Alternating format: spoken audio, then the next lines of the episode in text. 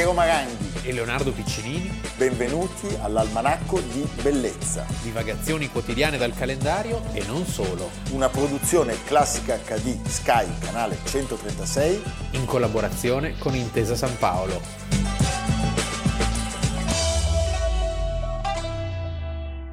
Almanacco di Bellezza, 30 luglio 1672 emerge l'affaire de poisson sì che non sono i pesci eh.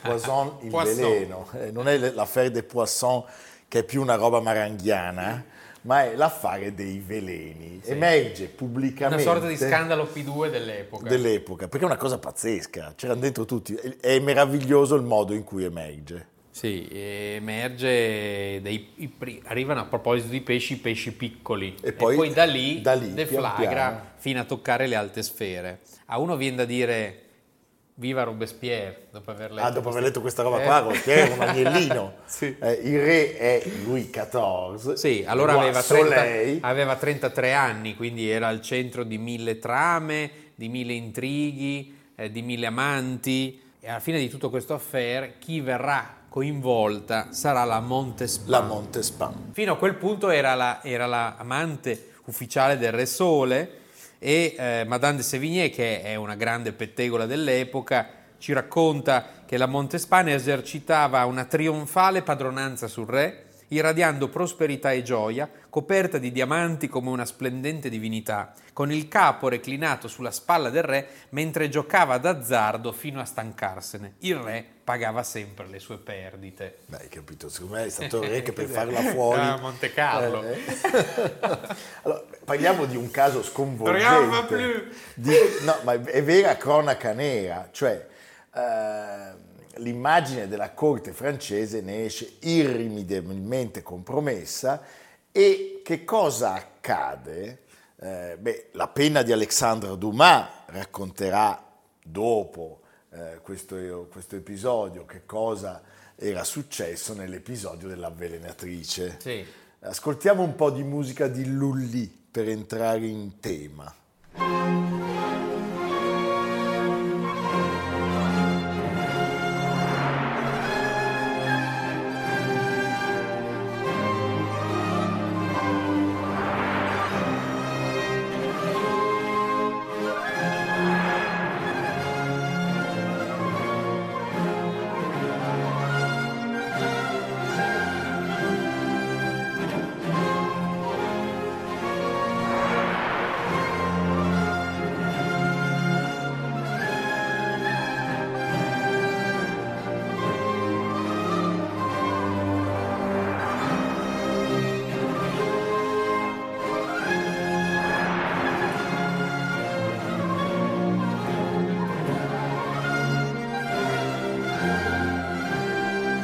Allora, tutto ha inizio... L'italiano Lully a cui è stata aggiunta sì, la I finale. certo, Leonardo, eh, Leonardo da Vinci, da Vinci Lully, Lully, Raffaello, vabbè. Tutto ha inizio con l'arresto della marchesa di Brinvilliers. Al secolo Marie-Madeleine d'Aubray. Una tipina fina, sì. una mite nobildonna di mezza età che si scopre aver avvelenato i tre fratelli e il padre per questioni patrimoniali. Non aveva ovviamente agito da sola, ma era spalleggiata dal suo amante, un alchimista a tempo perso, che anche lui poi era morto cioè, eh, probabilmente farmacista, farmacista per un esperimento di laboratorio andato a male. Allora, che cosa succede, Leonardo? Tanto diciamo che la Prinvier era la figlia del luogotenente civile di Parigi, luogotenente generale delle miniere di Francia, maître de requête. Tanto quanto il padre fu di costumi tradizionalisti e severi, la figliola, la figliola si rivelò ben presto avere un temperamento inquieto e qui poi non vorrei addentrarmi in alcuni dettagli. Ma è quella che perde la verginità a sette anni. A un'età inferiore ai sette anni indulgeva in giochi erotici con uno dei fratelli. Che poi Passa- avrebbe ammazzato. Passati sette anni perde la verginità con un ben- non bene identificato ragazzetto, forse un valletto di casa. Come si fa a perdere la verginità? Vabbè. Sette anni. Vabbè. E non lo sapremo mai non si faceva mancare parentesi lesbiche, vabbè questo. Insomma. Sempre nella sua confessione, passaggi in latino, posuisse virginiculum. Diciamo mutande pazze all'almanacco sì. di bellezza. sì. Allora, l'alchimista amante si era procurato dell'acqua tofana. O tofana. O tofana. Come montagna. La tofana. La tofana. Seco- eh, o- la- secondo me possiamo finirla dicendo che era l'acqua del tafano. Cioè era un glorioso brevetto tutto italiano. Eh beh, italiani- Messo a punto da una Ma fattucchiera. senza gli italiani la Francia Niente, cosa non sarebbe? esiste. Non Anche i maccheroni li abbiamo inventati noi. Messo a punto da una fattucchiera palermitana che era stata giustiziata alcuni decenni prima per aver venduto dell'intruglio per oltre 600, 600 omicidi tra il regno di Napoli e lo Stato della Chiesa. Altro che momen- Cagliostro. Altro che. Al momento dell'arresto della Marchesa, la polizia ha gioco facile grazie ad un'impressionante quantità di prove. La polizia sembra i flick, quelle... Le, le prove le aveva lasciate il citato amante, quello che muore per l'esperimento, che le aveva probabilmente collezionate per poi incattarla. No, una storia. L'amante che muore per l'esperimento è come il laboratorio di Wuhan, praticamente. Cioè è una cosa... Qui il migliore c'ha la rogna. Allora, Nel delitti- frattempo, perché poi, cioè, contemporaneamente a questo sviluppo dell'affaire de Poisson, anche il re voleva già da un po' sbarazzarsi della sua amante. Sì, perché ne aveva un'altra. Perché da sempre grassottella la Montespan ora divenne enorme, racconta Philip Mansell in, questo- in questa biografia. Primi Visconti, grande pettegolo dell'Ottocento, sosteneva che una delle sue cosce, intravista mentre saliva in carrozza, sembrava grossa come il suo girovita di Visconti. Di Visconti, hai capito? No, ma è fantastico.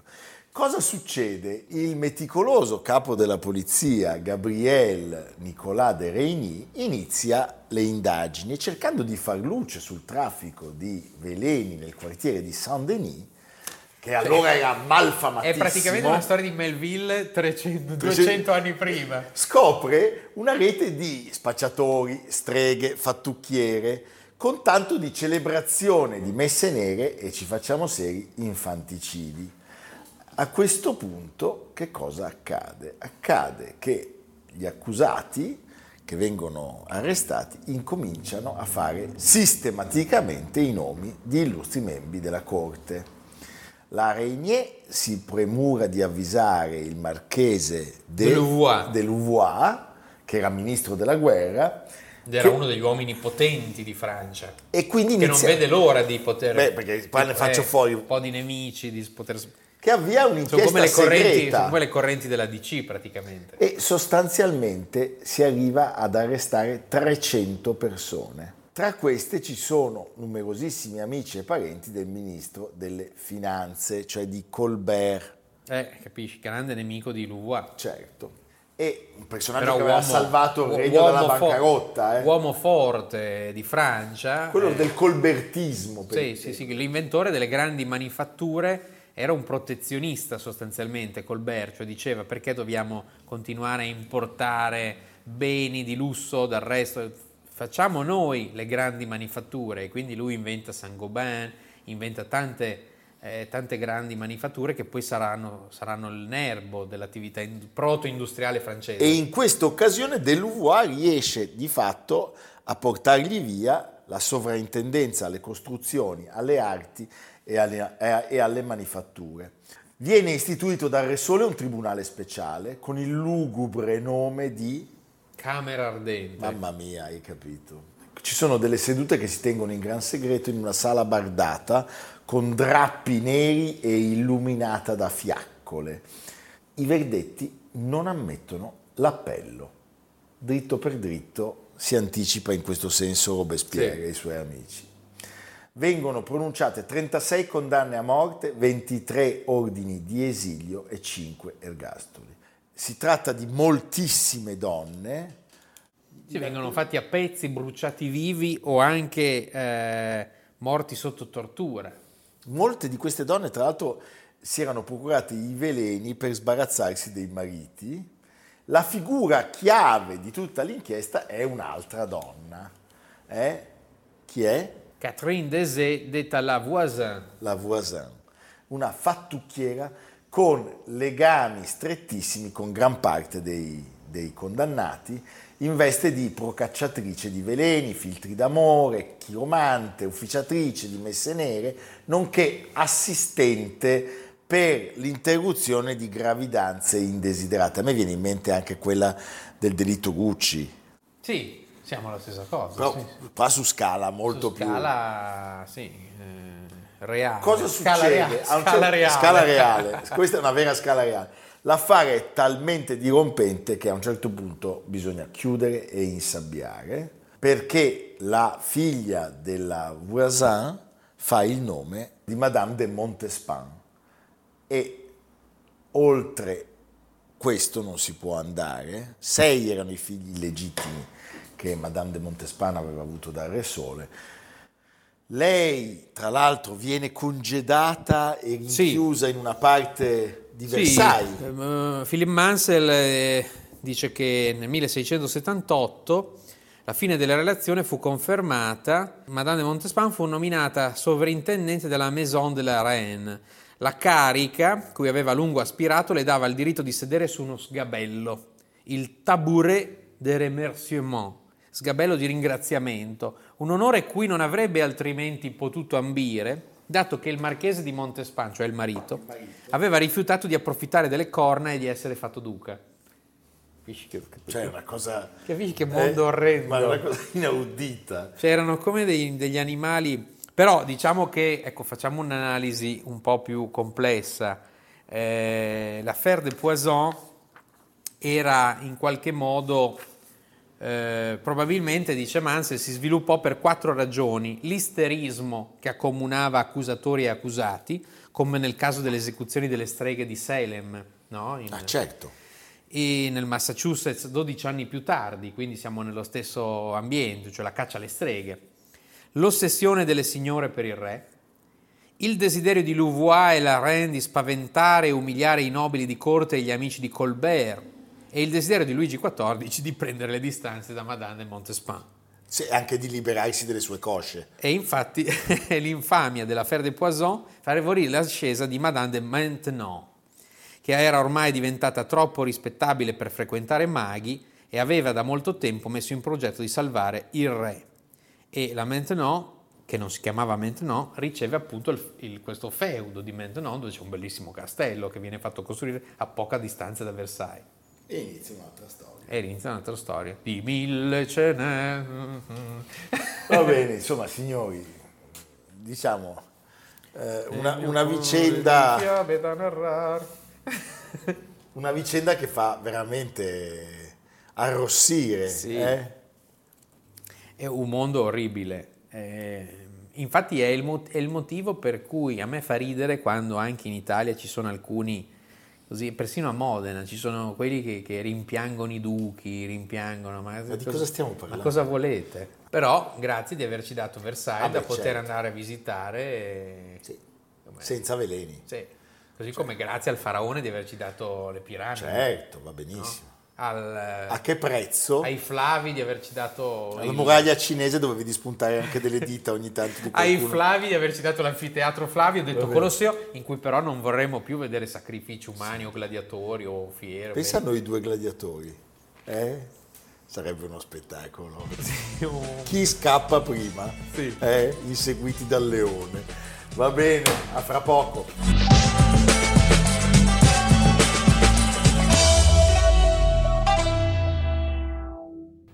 Con tutti i saloon che ci sono in tutte le città dell'West, lui entra proprio nel mio. Parla, Sam. Io non... Non puoi dimenticare. Do minore, Steve. A kiss is still a kiss. A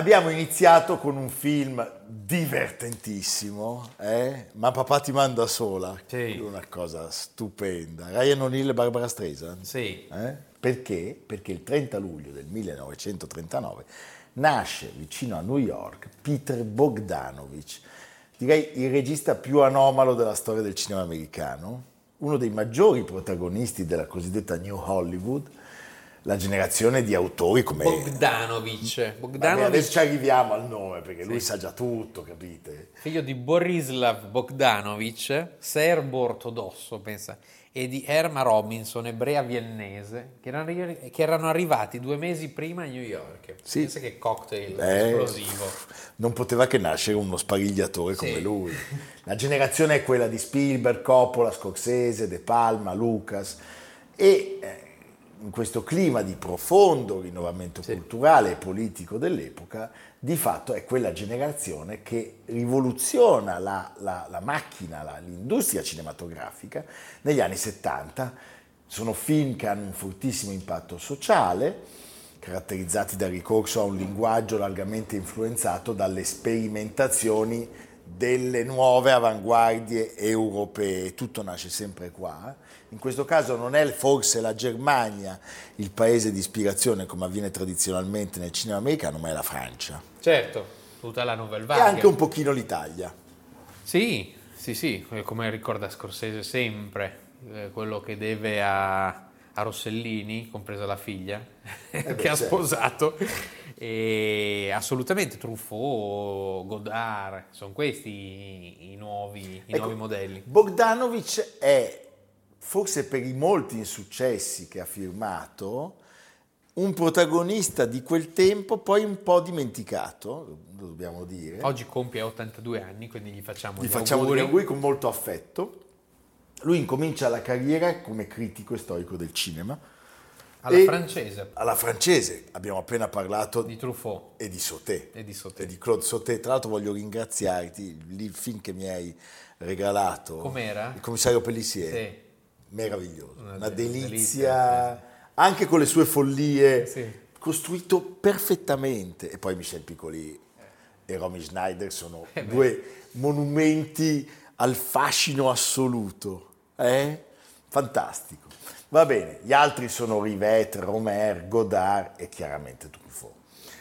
Negli Stati Uniti tutto questo filone è inesistente, lo portano loro. Lui da giovane pubblica saggi e talvolta realizza dei documentari, tra l'altro su altri grandi campioni del cinema americano, John Ford, Fritz Lang, Orson Welles.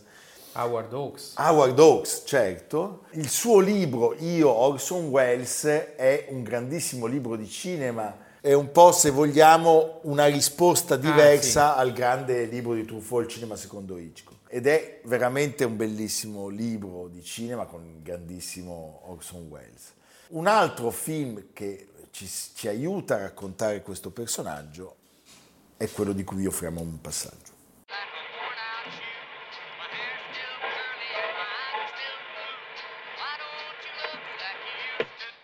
Era l'ultimo spettacolo, Leonardo.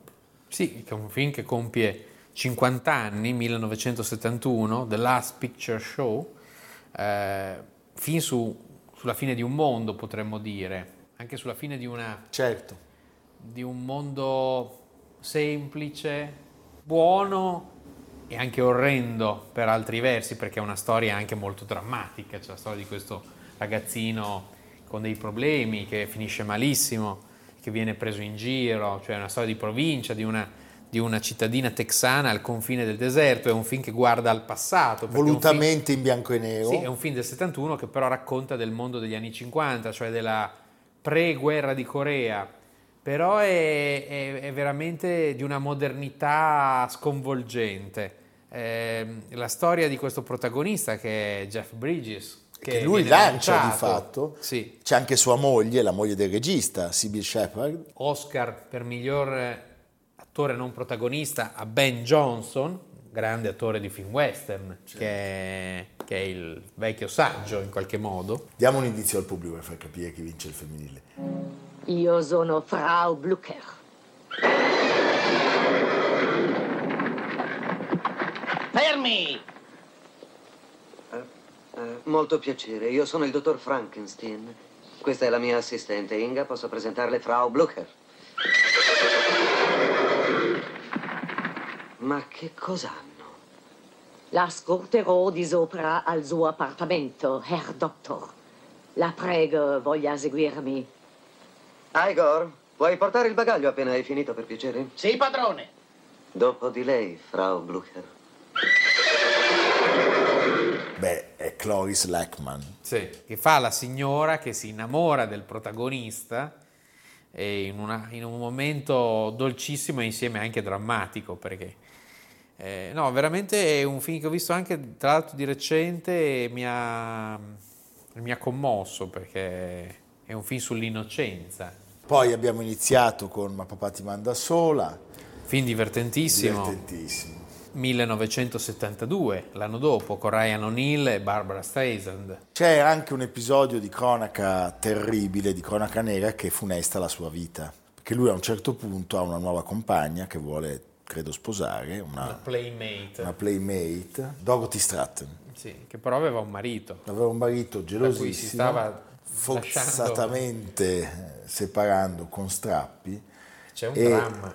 eh, il 13 agosto del 1980 lei viene assassinata, la, la compagna di Bogdanovich viene assassinata dal marito che si chiamava eh, Paul Snyder. Eh, lui la uccide e dopo E si averla uccide. uccisa si spara un colpo di pistola. Lui tra l'altro sai che sposerà la sorella e si sono separati nel 2001. Tra gli ultimi film di Bogdanovich citiamo Mask con il giovane Eric Stoltz nella parte del bambino affetto eh, da una malattia alle ossa, Texas, Texasville, che è il seguito dell'ultimo sì, spettacolo. che è il seguito dell'ultimo spettacolo, uno degli ultimi film di River Phoenix Quella cosa chiamata amore e poi e poi questo lui è riuscito a occuparsi dell'ultimo film di Orson Welles. sì, che è riuscito a, a ripulire, concludere, sì. concludere. Eh, senti, vogliamo finire però con una scena tratta da E tutti risero, che è una commedia poco conosciuta ma bellissima, è uno degli ultimi film di Audrey Hepburn, e- è la scena della pista di, di- di pattinaggio e la ragazza che vedete è Dorothy Stratton, eh, l'attrice appunto Playmate di cui abbiamo parlato, quella uccisa dal fidanzato geloso.